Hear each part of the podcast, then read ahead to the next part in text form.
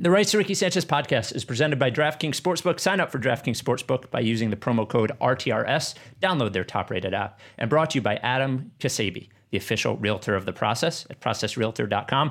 Kornblau and Kornblau, the official law firm of the process. LL Pavorsky Jewelers, where Rights to Ricky Sanchez listeners go and get engaged, and Kinetic Skateboarding get 9.1% off your first order with promo code Dave Silver. On the show today, the Sixers follow up a dominant win over Dallas with a true fucking clunker, a real Sixers run to Cleveland. The trade wins are in the air. The trade deadline is less than a month away. Kyle Lowry is a name that has been floated recently. Also, Victor Oladipo and PJ Tucker.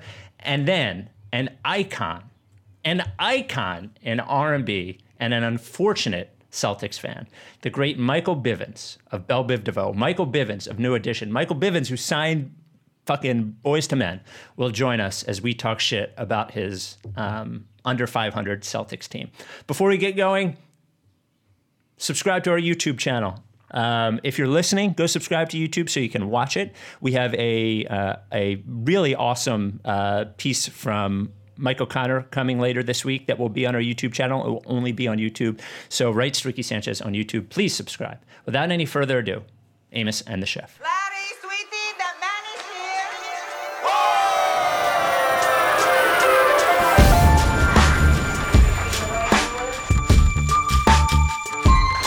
say the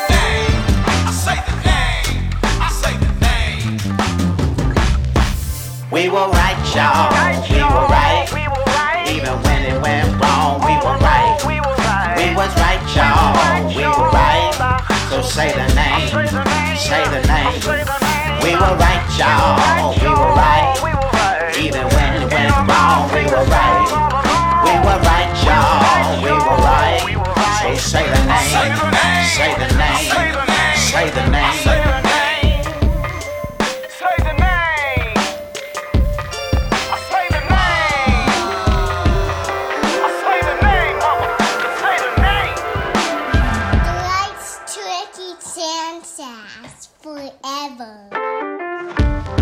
Welcome to the Rights to Ricky Sanchez podcast. I'm Spike Eskin, along with a guy who's Brian Dawkins, Allen Iverson, Jimmy Rollins, Ruth Bader Ginsburg, Joel Embiid tattoo could come to the to life on somebody else if he just gives me the go ahead.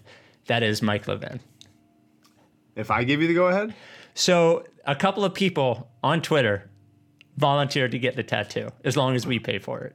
And I obviously I have I I'm in the tattoo community, so I can get somebody to do it. But I, I feel like you would have to say it's okay for that to happen. It's your your dream. remarkable. Uh, I guess I would need to. It has to be in my image. Then I need to. I need to be able to Yeah. approve it. Yes. So of course. I guess let me see a couple. It needs to be embarrassing. It needs to be really like gates of heaven. Need like, can you do like light coming down in a tattoo? Can you do like Yep. shining from from the heavens type thing? yes. Yep. hundred percent. That's gonna that's gonna look that's gonna look rough. That's gonna that's a rough looking thing. Well, the last thing time you mentioned, you wanted them to be on the inside of an elephant or something. Oh, that was a different. Yeah, that was. A, I guess a different approach would be that one. Okay, well, I will reach out to the two people who said they would do it and make sure that they're sure. And if they're sure, I'm going to reach out to Tim Pangburn and see if he'll do an artist rendering, and then, then we can start start the planning.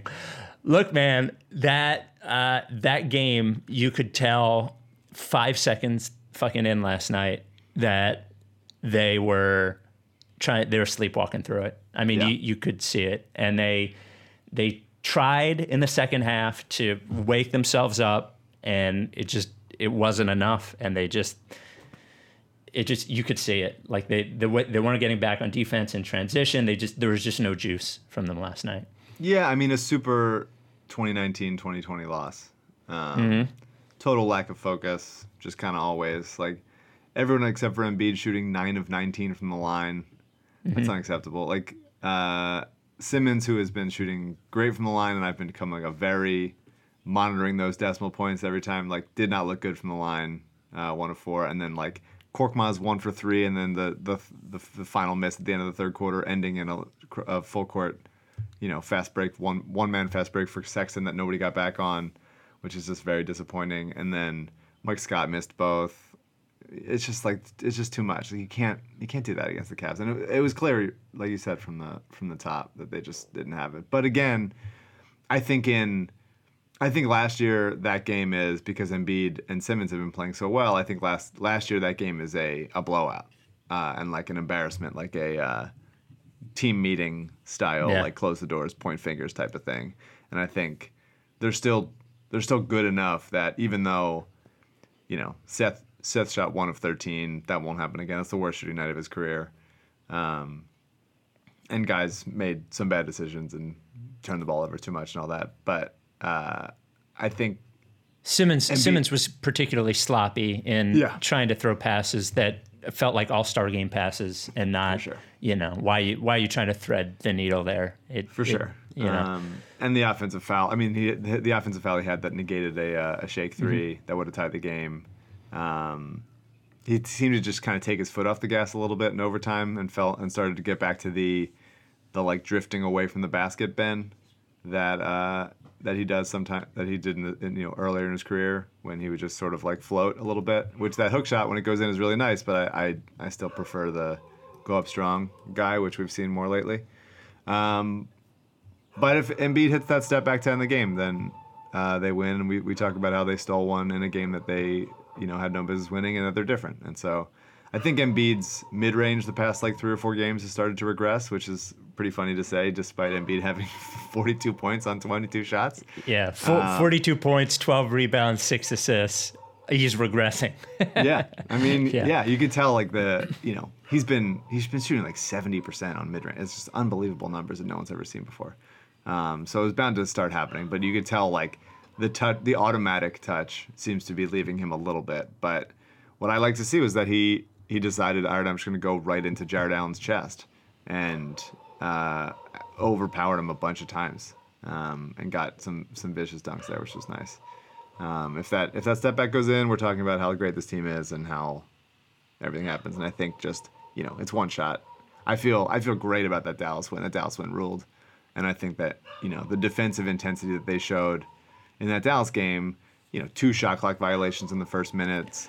Uh, they had a five second call for a, a couple minutes later. It's just a ton of steals and turnovers and made Luka look like totally lost, especially with Ben on him. Um, was really very cool.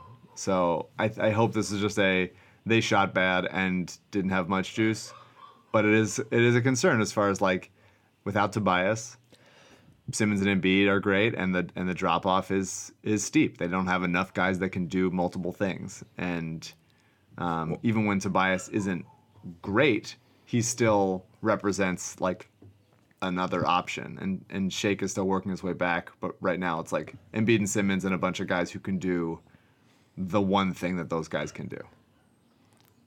i'm gonna knock my fucking dog out by the way uh, i'm never gonna knock him out but if he doesn't shut up i'm gonna kill him so there there are a couple of things that uh, the the coming out flat thing to your i agree and i think did somebody mention it maybe in a post game presser? I don't know.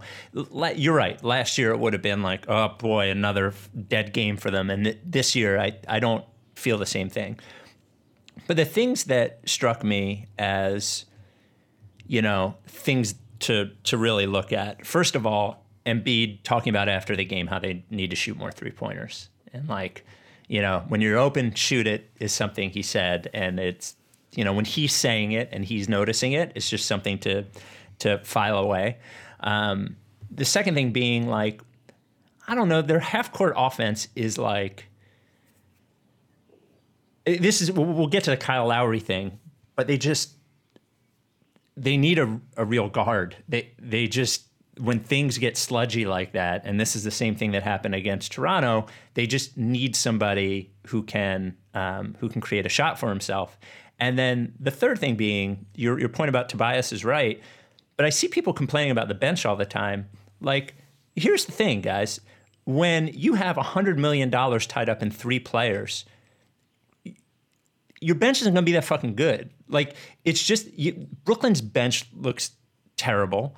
You know, like uh, like even Boston's bench looks terrible. It's not easy to have and of course we, we want more out of them. And the last three years has, have not been helpful in, in in creating like enough players there. But truly when you're paying that much money to your top three guys one of those three guys should always be able to carry a bench unit. Should always be able to carry a bench unit or or at least two out of those three guys. And we haven't really had that consistently enough. And that is the the concern in putting that much that many resources in three players is that you are wholly dependent on those three players. And um, you know it's just like an allocation of resources game. So it's really going to come down to those three guys. Like those three guys just have to be fantastic all the time. And we i don't i personally don't think we can complain about dwight howard not being good enough or fucking whoever it is they bring off the bench not being good enough. It's like it's on those three guys at this point and they're going to win a championship or not win a championship on those three guys I mean, maybe. I mean, I think Simmons and Embiid played played pretty great, aside from some sloppiness from from both guys at times, and guys just missed shots because they ran him off the line. Steph Curry, Seth Curry gets run off the line really easily. Um, Maxey is cannot be depended on right now to do much of anything. He is just totally unwilling to take threes when the ball swung to him quickly. Um, he, so he really shouldn't be out there, which is tough because his ball handling and, and pressure on the rim is is a is a help to this team, especially when Simmons is not out there. Um, I, I mean, Matisse attacked a closeout and finished at the rim. That was nice. Like uh, it, I, the fact that we remember, you know, that that, that play fe- felt like stuck in my mind because it's like we just don't see it much from guys who can get all the way there. Like all, all, those things are true. I agree with all those things, but I, I just think it comes back to the question of like, like, if if you're allocating that much of your oh, for sure. For you're like it just has and the, the question will we know Embiid is good enough to to be paid that on this specific team, but the the other two guys will will just have to will have to be performing at their top um, efficiency just at all times in the playoffs. For just sure. at, and, I- at all just times. without without great. without one of them, it becomes clear that this team is limited. And it's just there's too many guys. There's guys on this team that are just this is exactly what they do, and Mm-hmm. they don't do much else. Um, and sometimes they hit shots, and sometimes they miss shots. But like there is a limited amount of versatility offensively, Right. especially in the half court with all these other guys. Um, and occasionally Seth looks good, and I don't we don't know how COVID's affecting him, which is interesting because he, he does talk about it.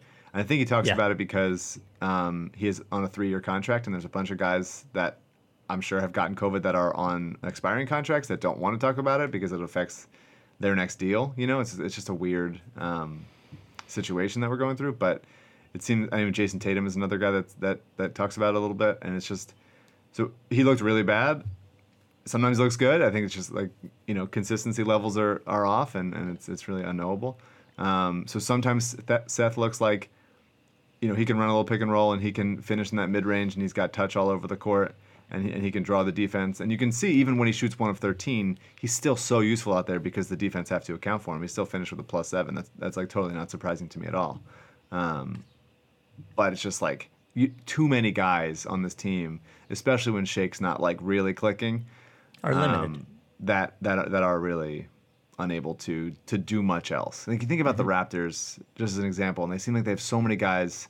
Like okay, Siakam's out. Like Anunoby is a guy that can at least attack a closeout and finish around in contact or whatever it is. Like sometimes you think about Mike Scott, who's playing better, um, playing better defensively and starting to look at the rim a little bit more but you see him like attacking and it looks like he's like galloping and there's no one that's even considering being threatened by that that ball pressure. And there's just it's just not enough guys. And in- the playoffs it's going to be seven or eight guys.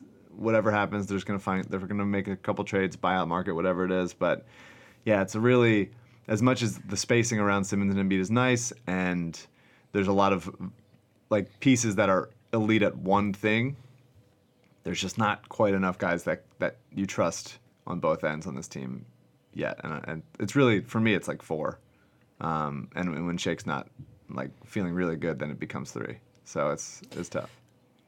I want to I want to make sure we talk about um, the Kyle Lowry and Oladipo stuff. The the only other thing I wanted to mention is Isaiah Joe went from being ahead of Korkmaz in the rotation to not playing in two games to sent to the G League bubble in, in four days. He got sent to the bubble. I didn't see that. Yeah, yeah, he's good. Now the bubble only goes to March 11th, so they might just want to get him some, you know, some run on the court before it's over. But yeah, he got sent to the bubble That's Sunday exciting. morning. It was Yeah. it was a very quick Isaiah Joe minutes, and then uh, who was hurt? Somebody was hurt, and then Korkmaz stepped in. I mean, Well, uh, Tobias. before- Was it was it Tobias or was it somebody before Tobias? I can't remember. Might have been Uh, Seth- oh, Seth Curry Tobias. was out, and then Yeah. Tobias was out. Yeah, Yeah, yeah. Yeah. Um, I watched some of the some of the bubble, by the way. Some uh, some Paul Reed and Rayjon Tucker, looking looking pretty interesting. Paul Reed, b-ball Paul. yeah, yeah. He's Um, had a, he's had a good bubble. He looks like com- more comfortable, and it's weird to see someone look comfortable when they're that like awkward and uh, uh, random with the way their limbs are flailing about. Like there's his like elbow flares out when he shoots. It's just very it's a very odd it's a very odd player that I'm I'm excited about and have always been. He's Arianis. Sure. Yeah. Okay. I, get, I, get, I, I can see that. so Um, I did want to say ahead. two two things before about the game. I thought that the there was one Ben defensive play that I just want to call out in the Mavs game. He was obviously like incredible on Luka, and it's just Mm-hmm. very exciting to see how much you know how incredibly versatile Ben is on the defensive end. Um, and his switchability and his motor and stuff. But there's one play that's just like instincts when Luka passed the ball to Willie Cauley Stein and Ben almost instantly go like you can see his mind going like he Willie Cauley Stein's not gonna make the right decision here. And he just comes up from behind him and Willie Cauley Stein's dribbling Yeah. like he's excited about dribbling uh, for the first time all game and Ben just comes behind him and just po- pokes the ball out. He ran how like does, how does no one call that out to Willie Cauley Stein? I don't by the know. I mean, they might have, and he just might have gotten nervous or something. I'm not sure. Yeah. But like, ben, he ran like almost, you know, as far as the court width, he, he ran halfway across the court. Uh, there was that's a good like 20 feet more uh, that he got there really quickly and, and and passed it ahead to Embiid for a dunk, which was nice. Mike, if at the end of this the Sixers do not win a championship, do you think we will be able to bring a lawsuit against them for a waste of years and years and years of our lives? I'd certainly explore it. Yeah, Yeah, I think it, there might be a what's it called when you get a bunch of people in one suit? Class action. a class action suit. Yeah, we'll call Kornblau. Kornblau and Kornblau, the official law firm of the process. Adam Kornblau uh, runs the uh, the law firm with his mom. You hear a lot about personal injury law firms. You hear them advertised on the radio. You see them on TV. You see billboards. And the thing is, is that it's not really personal service. When you when you see something on a billboard and you see a guy's face on a billboard, you call that um, law firm and you're not getting that person. It's really just a referral service. When you call Kornblau and Kornblau, you're getting a Kornblau. Um, and you know, personal injury lawsuits can take forever. They're confusing. They they kind of suck. So having somebody like Kornblau in your corner, Kornblau in your corner. Um, corn, corner with a with a K uh, is is a good thing. You you want somebody in your corner like that. This law firm, uh, Kornblau and Kornblau, been around for like 40 years. Some of the biggest medical malpractice results in southeastern PA. You don't even have to go there. He can come to you. You don't want him to come to you. You get him on the phone. And the other thing about Kornblau, he's such a good dude and so trustworthy. So many of our listeners have gone to him with other legal issues. He will take care of that for you too. Um, just email him. Kornblau at kornblauandkornblau.com. 215 576 7200. If it's personal injury, if you're hurt in any way and you think you might have a case, it doesn't cost you anything to call him. It doesn't cost you anything to email him, and he doesn't collect one penny until you collect something. Um, 215 576 7200. Ask for Adam or email kornblau at kornblau.com. Kornblau spelled with a K, the rest. I also noted that uh, Dallas went small uh, after after um, Yeah. after half, and they went with James Johnson, which which was interesting. Um, it's so exciting to see teams tr- just reach into their bag to try anything to stop Embiid. They're like throwing assistant coaches out there. They're Yeah. trying to like you know tie up the ref like they're ringside managers or something in wrestling. Like any any gamesmanship they are doing to to get to make it a little harder on Embiid. It's really exciting to see how how good he is and how how much people have to account for him. Um, and I we got to talk about you know Ben Simmons hits a three at the end of the game. You cash out, very exciting for you. Yeah. Um, but Only bet five bucks, by the way. It was plus fourteen hundred odds. I should have bet twenty or ten like I normally do, and I didn't. Sure.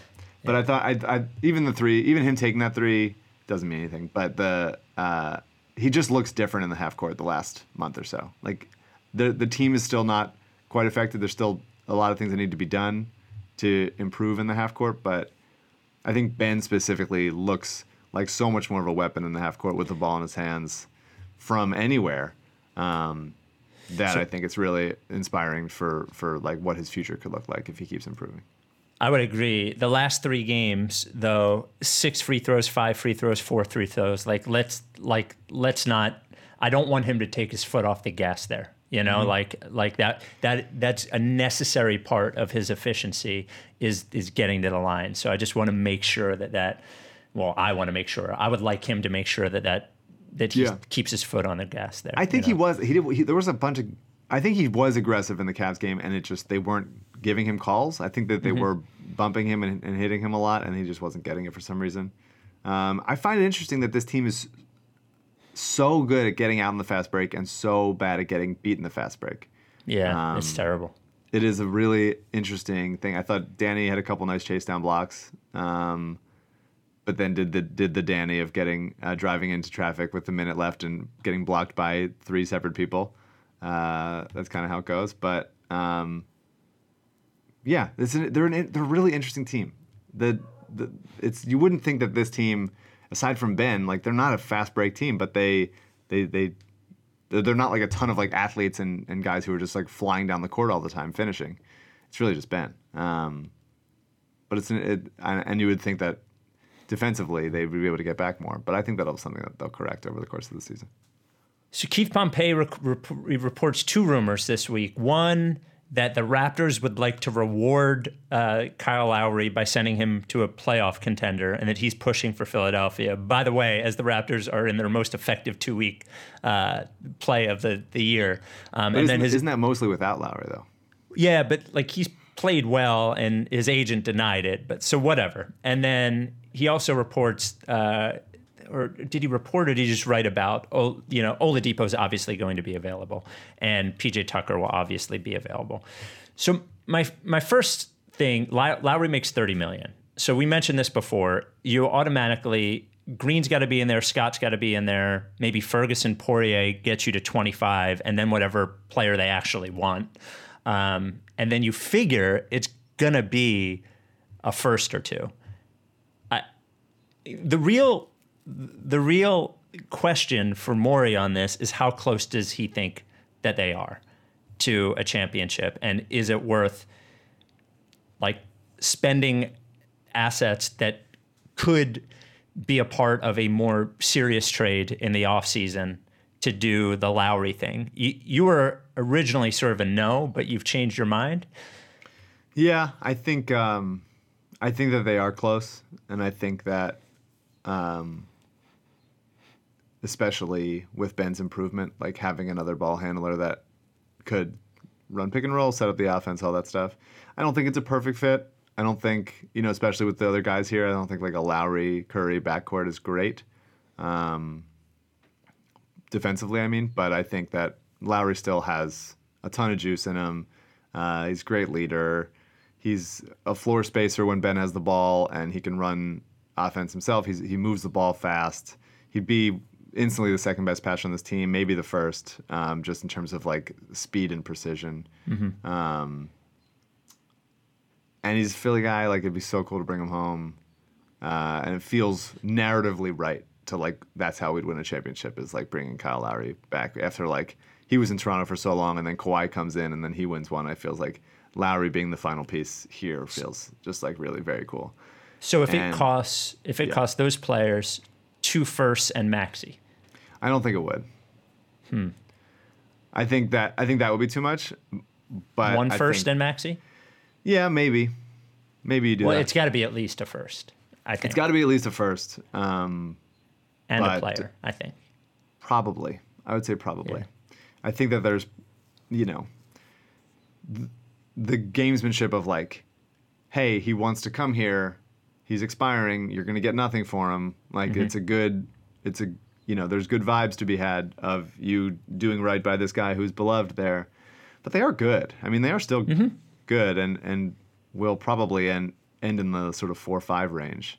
They could win a round. They could win two Uh, rounds. Yeah. Absolutely. Um, it's it would be cool. I would feel very skittish on giving up Maxey this early for what might be a um, half season rental. I think the idea would be if you trade for Kyle Lowry, then you go, okay, we're going to sign him to a two year deal with his bird rights so he can retire here.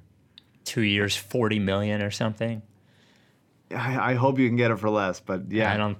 I don't think so. Yeah. But then, then, then they might not be able to afford him. Then, you know, I think that I don't think that you, I don't think that you go. All right, let's do, you know, Maxey and Matisse, or two first or whatever it is for a guy for a half season rental. I just don't think you can do that. Um, I think you have to think we are going to sign him for for two seasons after this, and whether it's uh, whether it's Maxey or whoever you get in the draft, that's going to be the, you know, that's going to be the the who Lowry is mentoring to be the next guy that steps in. Um, and it'd And be nice if it was Maxey. You know, if they if they held on to Maxey, like I would love for Tyrese Maxey to grow under under Kyle Lowry. That would be the coolest thing. Um, or maybe it's just Shake. Maybe they maybe they just decide that Shake can be like point guard level person of the future. Um, in in a in a Lowry type way. I'm not sure, but yeah, I'm I'm less concerned about depleting depth, especially for the playoffs, um, than I was because I think you just like there's going to be buyouts, there's going to be guys available, there's going to be like salary cap trickery that you can do. Here, And, here's uh, my other like question. Bef- before we get to Oladipo and Tucker, essentially would cost money wise the same thing. So for those assets, theoretically, you could get both of those guys, which would give you a second rotation player. The real question to me is when was the last time that a team traded for a starter, a significant starter, top three player on the team ish, Marc Gasol. before the trade deadline and won a title? Marc Gasol. In Toronto. N- No, I mean he's. It, it's not not the same thing. I don't. 100 think. percent was. He was he was No. the he was like the third or fourth best player on that team. He he absolutely helped that defense and, and carried it through. They don't I don't think Sure, they won a title without Gasol. Well, maybe, but I, I, I don't think I, I don't think it's the same thing. I I don't think it's the same thing when you're talking about a a person who's probably going to have a usage rate of 25 on your team, or you know, and and Marc Gasol who doesn't touch the ball at all. Sure, You but know, he I- was he was extremely relevant to the to the defensive side of the ball and and became immediately, you know, way better at communicating and walling up and sort of allowed their identity to flourish as like because we have Gasol back there like sort of orchestrating things, they're they can fly out on shooters and, and not feel like they're left naked back there. Okay. Um, I, I don't think there's a lot of them. I guess I would say. I, I will give you Gasol. I don't think there's a lot of these things that happen and end up working. Um, just because it takes so long to to really get a, a, rhythm with players. You know, we, we've seen this year. I, I don't think it's accidental that a team like Utah is and even a team like the Sixers, uh, well, a team like Utah has so much consistency year to year, and they start off the season really, really well. I don't think, you know, the Lowry or Oladipo, whoever they trade up, is not going to have a ton of time with this team to figure it out. So I think it's something else to consider. Would you be interested in Oladipo slash Tucker? I mean, I think that you could get Tucker with the trade exception Without for, giving up. for, for probably a, a pick or two seconds or something Mm-hmm. like that. Um, so I, I I feel like I, I think Oladipo's pretty good. I think he's having a weird year, and I think he needs to sort of like s- stabilize at a place and, and know what his role is. I think he's a guy that could easily kind of fall off and, and be a little bit if he's not on the ball, he becomes a little bit useless. Mm-hmm. Um, or just scattered, and not knowing exactly what he's doing. Um, so I think, as far as a fill-in guy leading into a championship on this team, Kyle Lowry is a way better fit than Victor Oladipo by a lot. I agree. I agree. Um, and I so I think that there's the concern of like how can you integrate someone midway through the season.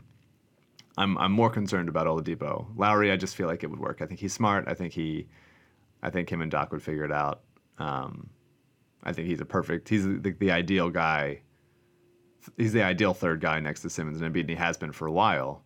It's not surprising that we've kind of talked about this a bunch of times over the last like three or four years because Kyle Lowry mm-hmm. is like defense, shooting, plus a good amount of ball handling, and just like being the right seemingly mindset. That would be like I'm just imagining Embiid lifting up Kyle Lowry after a drawn charge, like in the conference finals, and like being so pumped about it. Like that, it just feels right. It just feels really right.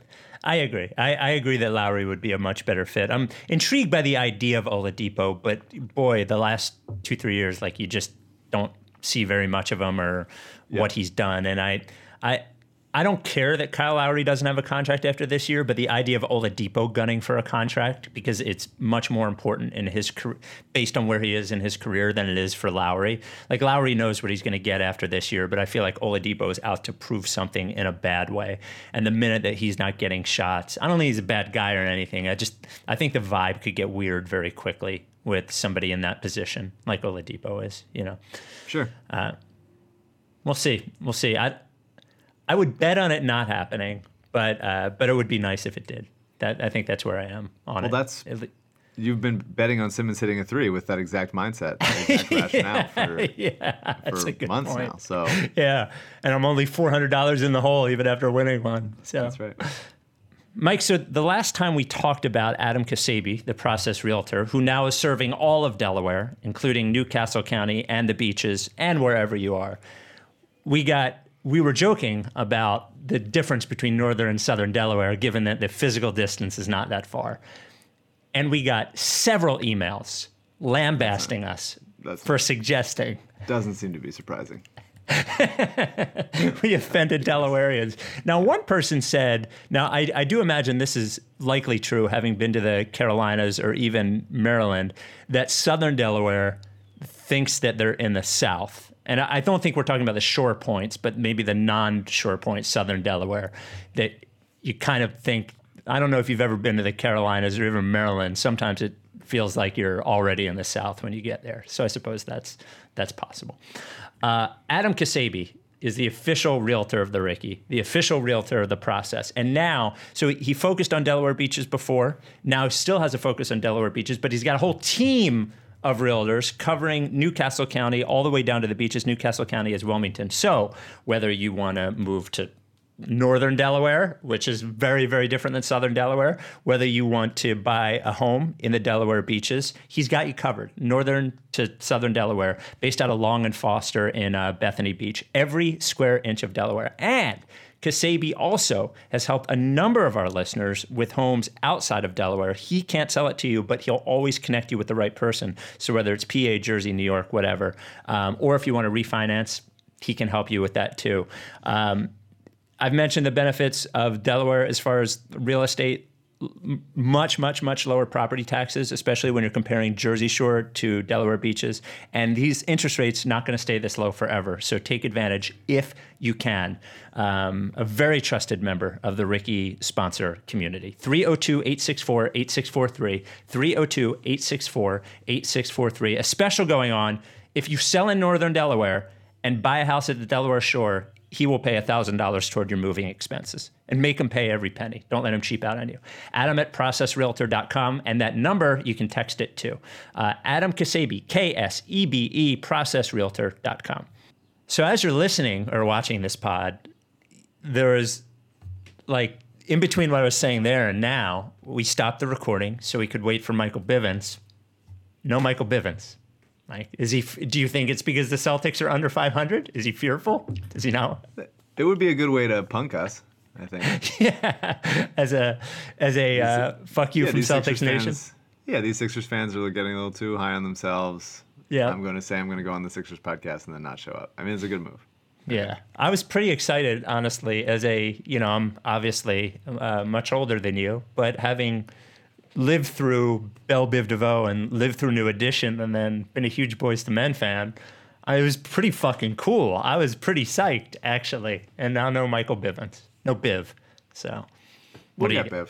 yeah, we'll Yeah. get Biv. We'll get next time. He'll have to he'll have to wear a Sixers jersey during it or something as a punishment. The fans Punish demand Biv. demand Biv. Uh, the hard to stomach YouTube comment of the week brought to you by Kinetic Skateboarding. Get 9.1% off your first order with promo code Dave Silver. As we, uh, some great cargo pants, new Kinetic cargos. I imagine you're not a cargo guy. I love cargos.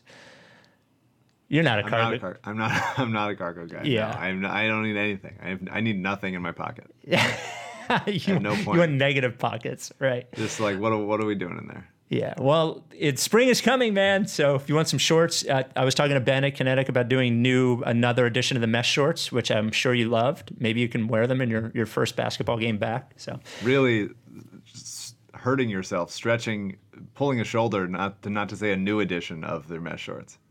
I hadn't even thought of that. A new Could have done edition. it. It was right there.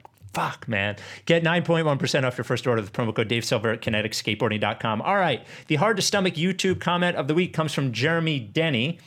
Being an Australian citizen, I am willing to take one for the team and marry Joel so that he can join the Australian national team where he, Ben, and Matisse can have a lovely chemistry building off-season getaway to the Japan Olympics. I'm sure winning a gold medal would be better for Ben and Joel's relationship than some lane trip to Napa. Matisse would obviously vlog the trip so we could see how the relationship further develops. Are you in favor of Jeremy marrying Joel? Joel's not married as of now. I'm absolutely in favor of Jeremy marrying marrying Joel. I don't want Joel playing more minutes, so I don't need him to be playing uh, for any national team. I actually don't know if he's Mm. is he playing for Cameroon. Has he announced that at all? No, I've not seen anything about that. So I'd prefer him to to rest up.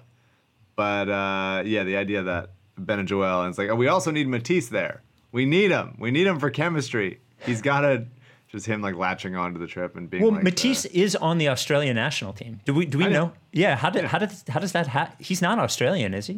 uh, I think he lived there for a little bit uh, as a kid. Hmm. I, I wonder what I don't. I have. I literally have no idea what those rules are. Whether you can. I think I think it's a soft if you have lived here or you have family that have li- have lived here. It's like close enough. if you like ACDC or INXS, something loose rules, very loose, Loose rules. rules. loose rules. Uh, and by the way, just to a real, just to close the loop on the Lowry Oladipo thing, I, I do agree with you. I would not trade for Oladipo. Would you? I would take a flyer maybe on Oladipo. Maybe if he didn't cost anything. I, uh, you know, He's I- a guy I would I would look at in the offseason. I would see Yeah. what what the situation is there. But as far as uh, during the season, it just seems like tough to integrate. Right, yeah. Uh, Lorenzo Brown mailbag. Send us an email, writes to Ricky Sanchez at gmail.com. One, uh, one basketball, one non basketball question. I figured you would love this one as it brings the Phillies and the Sixers together. This comes from David. Hey guys, love the pod. Been listening since it was a glorified phone conversation, which it it still is, I guess, but been working through some thoughts on how the current Sixers compare to the last team I followed this closely and felt this invested in, the late aughts Phillies. Let me take you through some of my thoughts and would love to hear what else you guys think. Simmons to me is a combination of Cole Hamels in that detractors seem inclined to label him as soft or otherwise not right for Philly, and Ryan Howard in that there's such a tendency to focus on what he doesn't do to the detriment of appreciating the Phillies. All right, How do you I'm on feel- board so far. You're, you're on board. Yeah, I think I thought that was a, a perfect comp. Joel, meanwhile, is an amalgamation of Jimmy and Chase. Jimmy, in that he's the vocal leader of the team and willing to talk trash uh, that he'll go and back up, and Chase, in that he's just the player that most often makes plays that make you chuckle and feel like you're watching a player that you'll never forget watching Fair. right? Good so far. Doc and Charlie seem to share the quality that they don't seem to have changed a ton tactically with the team, but came in and totally improved the vibes. That's fair. That's a reasonable way to say it. Yeah, sure. I think it's so much it's so much harder to even know what the fuck a baseball manager does unless they do something wrong, honestly. Um, but Charlie was definitely a plus in vibes. There's just more to do tactically with a basketball team than there is with a baseball team, but I think it's all right. It's imperfect, but I'm going to say there's a little bit of Gillick Ruben Amaro Jr. to the Daryl Elton thing. Uh, I don't see it with Elton, but if you go back to Colangelo, then I'd maybe I'd maybe have more arguments there. Oh, really? You're not gonna? I don't think because Elton. Oh, I got so mad I knocked my headphones off. That's all right. Uh, Elton, I think, is he's still there, so it's hard to it's hard to like Amaro, and I mean like and maybe an Ed Wade situation. Um, there is some like the guy that was here before, and I'm like, why do we have this person? Oh, I guess it's because of Colangelo. There's not many of those guys. It's really just Korkmaz, and I guess yeah, I'm not going to give him credit for Ben. Um, and I guess yeah, I guess Colangelo melts into the Elton Brand era, which- which is why we have Shake and stuff. So, yeah, inter- it's it's close. There's there's weirdness there, but I, I don't know that the, the the the current roster backs it up. I think Shake is the Victorino, but I'd also hear an argument for Matisse. It's 100% Matisse. I think. Shake doesn't have the Victorino personality. Like Victorino, I interviewed him once. I've never spoken to somebody with a shorter attention span uh, and just sort of has that goofy sort of everybody loves him vibe, but like you know he's gonna do something wrong at some point. I don't know. I think Vic, Vic, Victor is that Victorino is a much better player than Matisse is, at least currently. But I think the vibes comp right. I feel like Shake is Jayson Werth. I think he's a little bit ornery. uh, he's good. like lo- long in a fun way. He's good. He's a two way player. Um, I, f- I feel I feel like Shake is, is Werth. And then finally, a couple of other notes. I think this really cements the Covington Abreu comp. Uh, eh. Boy, I hate this podcast. How many times we've mentioned Bobby Abreu? Uh, Bobby Abreu, baby, I, uh, I think Dario would have godfather really, of us all. I think Dario would have really grown into a Sixers Chooch kind of role, but I'm not really sure there is one. And as my fiance pointed out, we're also missing a Brad Lidge closer on the Sixers. Also, sadly, this would probably project Maxey in the Dom Brown role. Oh yeah, that's exactly what it is. I love Domonic Brown. Holy shit. He literally had one good All month. about Domonic Brown. One, Um, one good month. Yeah, I think that Korkmaz could be Chooch. Um, I think there's a there's like a boyish spirit to both of those guys. Like Korkmaz saying it is the uh, saying that when he hit the shot against Portland that it was the best moment of his life. I feel like Chooch Chooch doing that is similar. There's a there's a happiness there. There's also a moment in the Mavs game where Korkmaz and Embiid were smiling at each other that I that I found pretty pretty delightful. Uh, I could see that. I, I guess a Brad Lidge situation, you could say it's you could say it's Seth. Um, but it's hard to get there.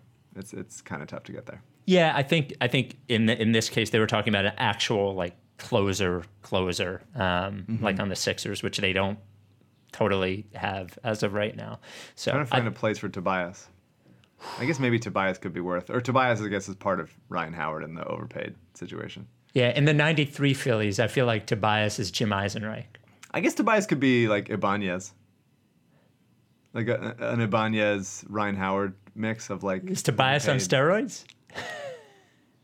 Is Ibanez was Ibanez a steroids guy? Oh come on! I mean, like, I look, so, I have so no. don't give a shit about steroids. Like it just so doesn't matter to me. Like the different gels and lotions and shit, it's all the fucking same. I, I really it seems like you're Look. parsing over stuff. I, I just couldn't give a shit. I, I don't I don't know for sure, obviously, but when you look at it, it's like guys don't really have career years at like 36. You know, um, it doesn't never know. really make any sense. So, um, this comes from Arsenio, a, a regular emailer now and a good emailer. I, I feel like this first question is specifically for you.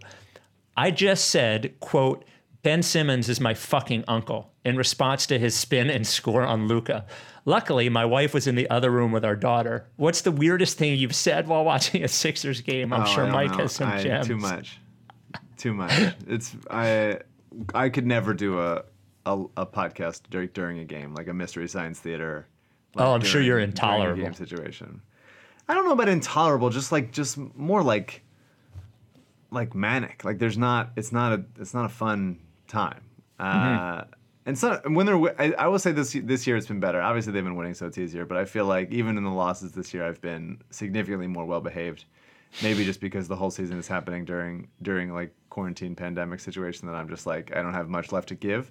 Yeah. But uh, Yeah, I it's I don't think I could do it. I, I really don't know. My brain my brain isn't operating on like all cylinders when when uh, when the Sixers are playing. Ben Simmons is my fucking uncle. this is a grown man. Say that 24 year old Ben Simmons is his fucking. Well, I guess you could have a young uncle. Doesn't make any sense. Uh, random question for Spike. I usually listen to the pod while running. It'd be great if you can randomly say, keep going. You've got this to keep me motivated. Thanks in advance. Run, you Arsenio, asshole. yeah, push through. Fucking push through, motherfucker. I love this email. It comes from Nathan from Perth, Australia. Question number one. I don't know if this has been discussed before, but in the closing of Sam Hinkie's letter, he mentions that he is contactable on Twitter, which seems like a strange way for a business letter to end. Why would ownership ever contact him on such a forum? Do you th- do you think there's any chance he had some idea of the Colangelo's Twitter split personality disorder ahead of his departure?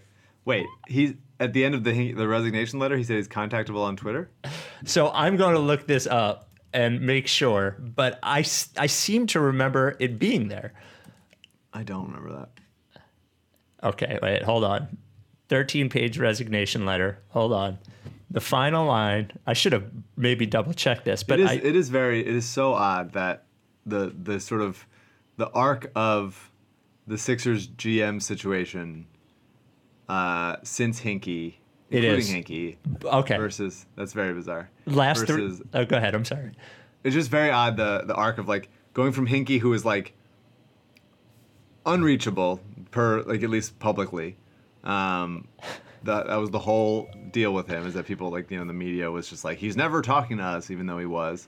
Um, and then there was Colangelo with obviously the burners, um, and then Elton who has a Twitter account that is very convincingly Elton, but it's not Elton, and it never does anything to really like push the envelope aside from tweet, kind of like how Elton would tweet. Yeah.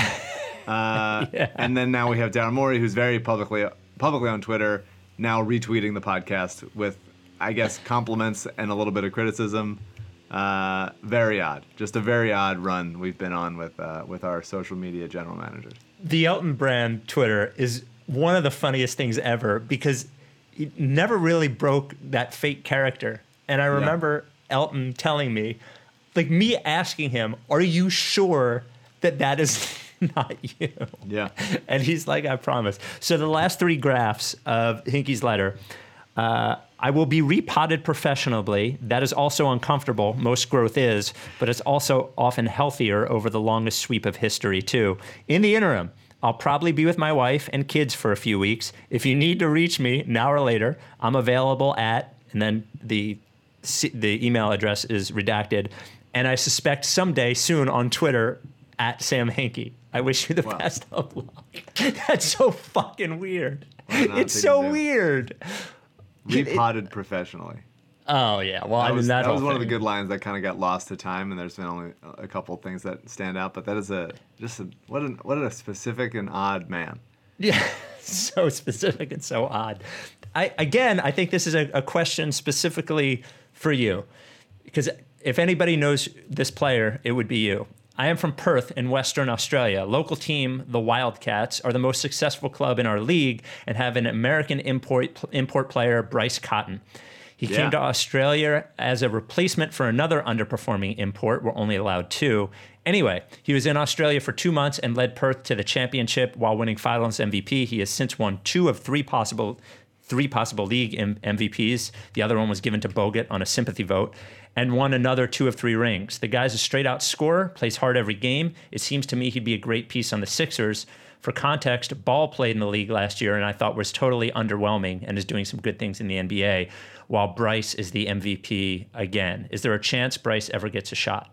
What do you think? Yeah, I mean he did. He played a little bit earlier, and uh, he's played a couple seasons, you know, sparingly, 23 total games. He's a like short scoring guard out of Providence. Um, just poured it on in college, uh, but is one of those kind of undersized all offense guards that that doesn't. It has to be so so so special to to make it in the NBA. Um, but there's a lot of those things. It's like with the Sixers, it's like we we got defense. Defense we got. So I think you could put somebody in there that can just like get their own shot and get to the rim and stuff. How old is Bryce Uh, Cotton? He's 28, Okay. 29, 27, 28. Yeah. Um, he can certainly pour it in. Very, a very like the, the tournament type player. Um, yeah, I don't, I don't think so, but I don't. I think it'll be it for Bryce. I think that I just don't think he's big enough, but uh, certainly, certainly professional bucket getter. It is interesting how some of the good leagues, like wasn't Sergio Rodriguez before we got him the EuroLeague MVP? Mm-hmm. It's it's weird how even in great leagues there are players that cannot hang in the NBA, but somehow I, I assume it's just the style of play that allows them to do it. Or uh, on, honestly, something that you just mentioned, the size in those leagues, Yeah. just must not be anywhere near the NBA size. I also think just like there's a comfort level. Sergio Rodriguez was certainly an NBA player. Like he could certainly hang in the NBA the way like you know, Elfrid Payton or Raul Neto or whatever. There's plenty of like he's certainly a rotation player. It's just a matter of like, wow, that guy was the MVP. Is is is a little wild to hear. Yeah. Yeah. Um, all right, let's do a few more to replace Michael Bivins, who never showed up. So th- this emailer has emailed us three or four times. It's always very strange, and he's left Apple reviews, and some of the words in the email are all caps. He signs it, your, I remain, sirs, your servant in most things, and he calls himself Chip Mitchell. I don't know if you remember him, but his emails are always very strange. Visually, it looks familiar. Right. I write today, sirs, because you're the only podcast I know that answers bathroom questions and discusses basketball. My email is about both. I live and work in Boston. I'm going to accentuate his his all caps words, where I find myself surrounded by Celtics people. Some of them are nice, some of them are children, the rest are goons. They used to not be such a problem, for whenever I would overhear them jabbering in the subway, I would just insert my earphones, raise the volume, and sink into some Sanchez. Your charming back and forth would drown out their sub- submental chatter, and sometimes I would feel so reassured that I would fall asleep and may miss my stop. Once the conductor had to rouse me with his shoe. Your your podcast was so good, I fell asleep. That's a good point. Lately, however, my coworkers Marcus Bigelow and Sven Krakow have started following me into the bathroom at work to taunt me about the Sixers. They tell me about how my team sucks and my shoes suck and other such things. They do not say, You suck, sirs, but that is only because they don't know you. They also say I owe them money, but that is false. Now, I don't care one bit what these clods say or think about me. I move through my days in a perfect bubble of indifference. But I have noticed it causes a problem with what we shall call the process that usually occurs at a urinal. No matter my state of bladder, sirs, my tappeth runneth dry when these two clods stand on either side of me. They do not maintain social distance. Unfortunately, despite my best efforts, looking at the ceiling, flaring my elbows, emitting great satisfied sighs, they have noticed too. It has made them relentless in their pursuit of me, and Krakow's desk is right next to the men's room door. This is because he's not a valued employee. so, so I ask, do you have any experience with what is commonly known as stage fright at the urinal?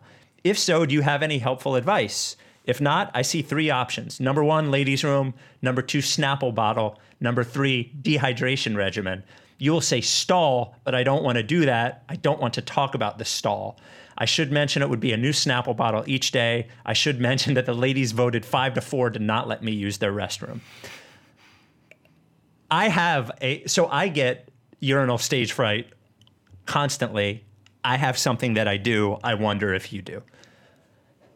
Uh, what a what a specific person this guy is. I really enjoyed this is because he is not a valued employee. I think it's a great line. I fucking love the writing of this. I love it. I want to put it on a t-shirt. The uh, yeah, I could get pretty easily psyched out of most things, um, stage fright included. I uh, playing Mario Kart with Alyssa. She was behind me and uh, was telling me I was gonna fall off the thing. I forget what level we were playing on, and then I did, of course, fall off. I'm e- very easily psyched out. Psyched out. I'm not. I don't have like singular focus. Um, So yeah, stage fright is included in that.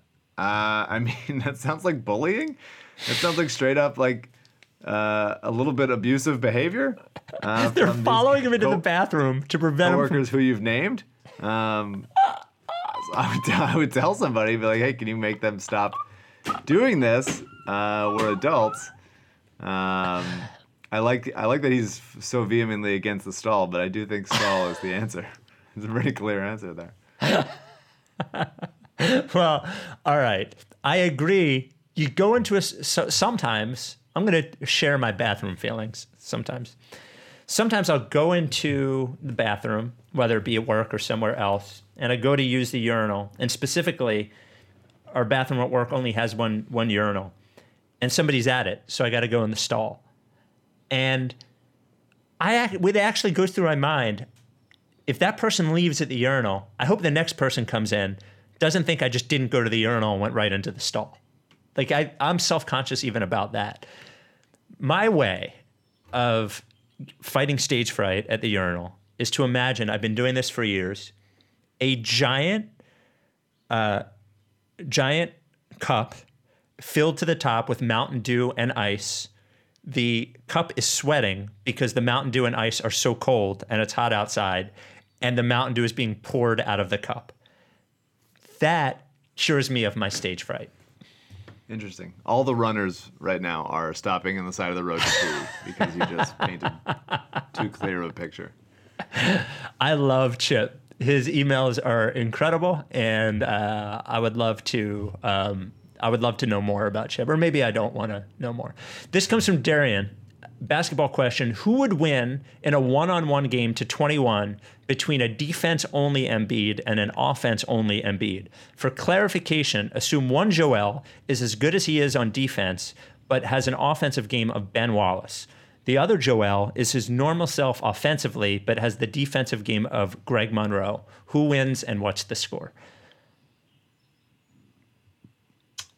Uh, the defensive Joel.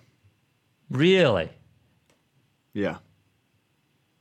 Although I think it's it's been tough. I think I'm trying to imagine both of them. My brain is sort of hurting trying to think about how that game would go. But the I do think anecdotally it feels like Embiid has been scored on a little more regularly inside. Do you mean by I- people I- driving or by centers? A little bit of both. Um, I think he he certainly is a still a good shot blocker and, and and comes over to help a lot on drivers. But like it seems like quick guys that have a little floater to get up. I think he's I think he's always been fine like letting guys take floaters, but it feels like guys have been getting pretty decent looks off under him and and they can get to the cup a little bit. And I do wonder if maybe just how good he is offensively and how much of a load he is is taking up some of his defensive ability in the regular season, or at least his defensive, um, you know, action. But they're Yeah, still well- like a top five defense, so maybe not. But it just, just, just to my eye, it feels like it feels like people are scoring on him a little bit easier than they have been. Um, yeah, I mean, I think that engaged defensively, Joel is really, really, really good against anyone. And I think engaged without an offensive game, I think would still be able to get by versus the the Greg Monroe defense um, would just be untenable. I would trust Ben Wallace offense. I would trust Ben Wallace offense over Greg Monroe defense. I guess is what I'm saying. I guess that's the question. Yeah, I would take in a one-on-one game in a uh, in a team-like setting. I would agree with you. In a one-on-one setting, give me the guy who can get the buckets as opposed to the guys trying to stop the guy uh, from getting the buckets. Joel's ability on. Oh, we didn't even fucking talk about it, dude. The the, the hardened step back that he did against um, uh, against Cleveland, like it was like 16 feet away, but it was like it was a real step back. It was the same mm-hmm. thing that Harden does. I, I just can't believe that a seven foot one, 280 pound guy did that. I would take mm-hmm. offensive Embiid, but I'm offense guy. Non basketball question: As a place to live, what are some things you've noticed in other cities that you wish Philadelphia had? Well, I wish it had the weather of Los Angeles, but I. The one thing that I would say is that the um, the public transportation in a city like Chicago or New York is so superior to Philadelphia, which has a train that literally only runs on two streets, you know, only Broad Street and Market. And like you have to take buses otherwise. I would love to have a public transportation system like they have in Chicago or New York. You have any suggestions? Uh, LA would that would be tremendous too. I would imagine. Yeah, there'd be. a- I, there's a lot of things about Philly I wish LA had. Yeah. Um, I can't really think of anything. The beach is nice. Mike, I, I got an email from Seth. Let me read you this email. Can we get some information on the timing of when Mr. Pavorsky started going by LL? Is this a childhood nickname that predated LL Cool J, or did he decide in the late 80s that if LL Cool J should do it, he should too? We all know ladies love him, so really hoping for the latter. If he decided to start using it after the late 80s, but com- but claims to be uninfluenced by the rapper, I will not believe it for one second. What is your best guess? Uh, I think absolutely influenced by the rapper. I think Right. I th- and I think probably, you know, when I don't know the year LL came into LL Cool J came into like popular culture. I would say a good ten years after that, Lee adopted it. I think it was a long. I don't think it was right away. He was like, "That's my guy. I'm going after it. I'm taking it too." I think it was uh, a good, a, a solid ten years after. Yeah, So, because so he- if we count what, back, like late '80s, early like late '90s, then what? early 2000s. What? L- well, so Cool J was what like late '80s came around. oh yeah, mid '80s, early to mid, yeah, like '83, '84. So Okay. if LL Pavorsky Jewelers only started 32 years ago, that's only 90. So that still brings him in after LL Cool J, even if he started it then. So uh, whether he stole his nickname or not, he's our guy. The first ever sponsor of the Ricky 211 rights to Ricky Sanchez listeners have purchased engagement rings from LL Pavorsky, LL Fraud Pavorsky. Maybe there'll be a, a Kornblau lawsuit against LL from LL Cool J. Uh, he's the only one you can go to to buy an engagement ring or any kind of jewelry. Everything is by appointment only to keep safety and make sure he has also enough time for you, whether it's in person, on the phone, online. Get at him and make an appointment. Uh, Lee at llpavorsky.com. You can tweet at him at llpavorsky or just call the shop 215 627 2252. Everything, if, if you do go in there, it'll be only you, and you get to see Lee in the mask and the face shield in a suit, which is a special kind of thing. Lee also supports our charities, Coded by Kids and Providence Animal Center. L.L. Pavorsky Jewelers. Uh, gender is a construct, but they all love Pavorsky. And and finally, um, from Bronson. My wife and I have been staying with in laws in Bogota since December, and your pod has been my main connection with the English language since we arrived. Thanks to you guys, I can still remember my native tongue. Uh, I recently watched Beats, Rhymes, and Life, The Travels of a Tribe Called Quest, and I kept thinking of Q Tip as Spike, the organized, structured producer who makes the show happen, and Mike as Phife Dawg, the freewheeling, raw talent that gives the pod its picante. Aside from the fact that you guys don't have an adversarial relationship, is this a legit comparison? I don't. I don't know enough. I like Tribe Called Quest. I don't know about enough the the personalities of each guy to Okay. say. I mean, I think so. Those guys really fucking hated each other. Um, so I, I, but he he says aside from that, I would say it is a fair comparison in the way that that he made it for sure. Wow, freewheeling. I don't consider myself freewheeling. Maybe I should Well, start. but you're like the you're like the funny off the cuff. I'm the prepare the thing. Like Sure. it's funny when when people have when people have hated me and told me to like get off of the podcast. Um, well, the podcast would be so much better with Spike. I sort of chuckle and go like, "All right, but there's not going to be a podcast if I'm not there." Yeah. It'd just be me recording like voice memos on my phone and just texting them to people. yeah. Um, and then the basketball question. As I increasingly get frustrated watching Dwight do dumb stuff, I ask myself, how many better backup centers even exist in the NBA? Center seems like a shallow position, and is it possible Dwight's inadequacies only seem so intolerable because he backs up Joel? I think this is a great, great question. Great, correct point. Um, and by the way, impressive to be doing them in English uh, in your native tongue still.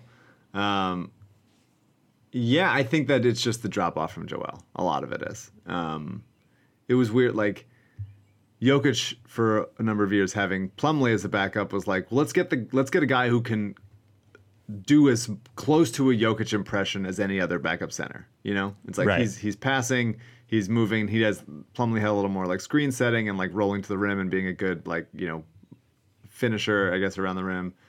Um, but with Embiid, it's just like there's just no one that is capable of doing that, and, and they have never had one. It was like, you know, Amir Johnson and Greg Monroe, and then Boban, and Horford a little bit was I think the right idea in the Horford sense of like a little smaller, theoretically more mobile, although that has not, was not the case. Um, pass the ball, move the ball, was a willing shooter from three. It's just like it- that kind of thing, like would be right. There's just not that many of those guys, and especially don't want to pay someone a billion dollars to do that as a backup. So it's they're still finding the right thing. I think Dwight is like closer.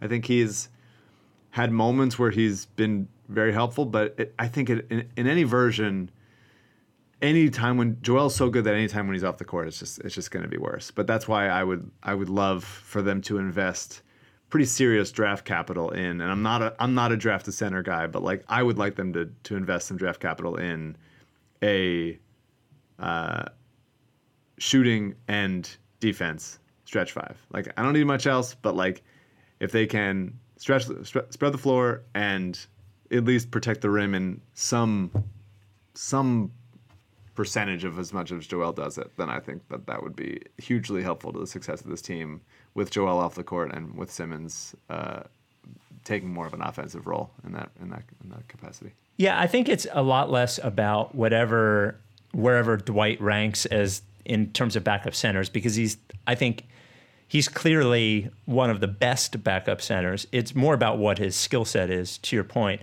You know, you made a point when we were talking about DeAndre Ayton and you said you think he would be like a top 10 uh, both offensive and defensive center and i scoffed at that.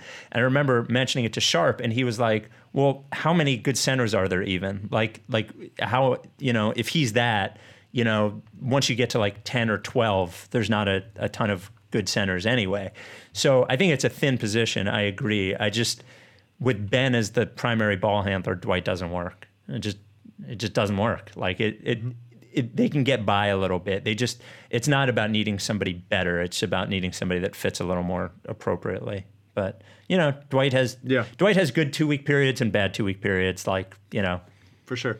yeah, Another guy I'm looking at in the draft is uh, to potentially profile as a backup center is Kai Jones of, of Texas. Uh, Okay. He's a sophomore. He's super athletic, super smart, and has a has a burgeoning jumper. So I'm, I'm it's tough because this team could use another.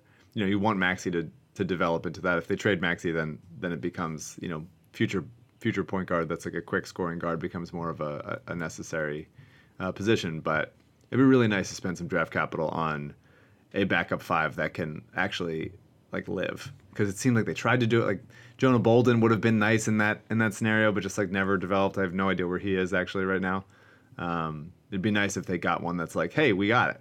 It's check check the box. We're good for a long time with this with this person you know backing up Joel for at least like you know three or four years yeah, I agree. I, I don't know. Do you think they'd be able to use a, a rookie in that role though?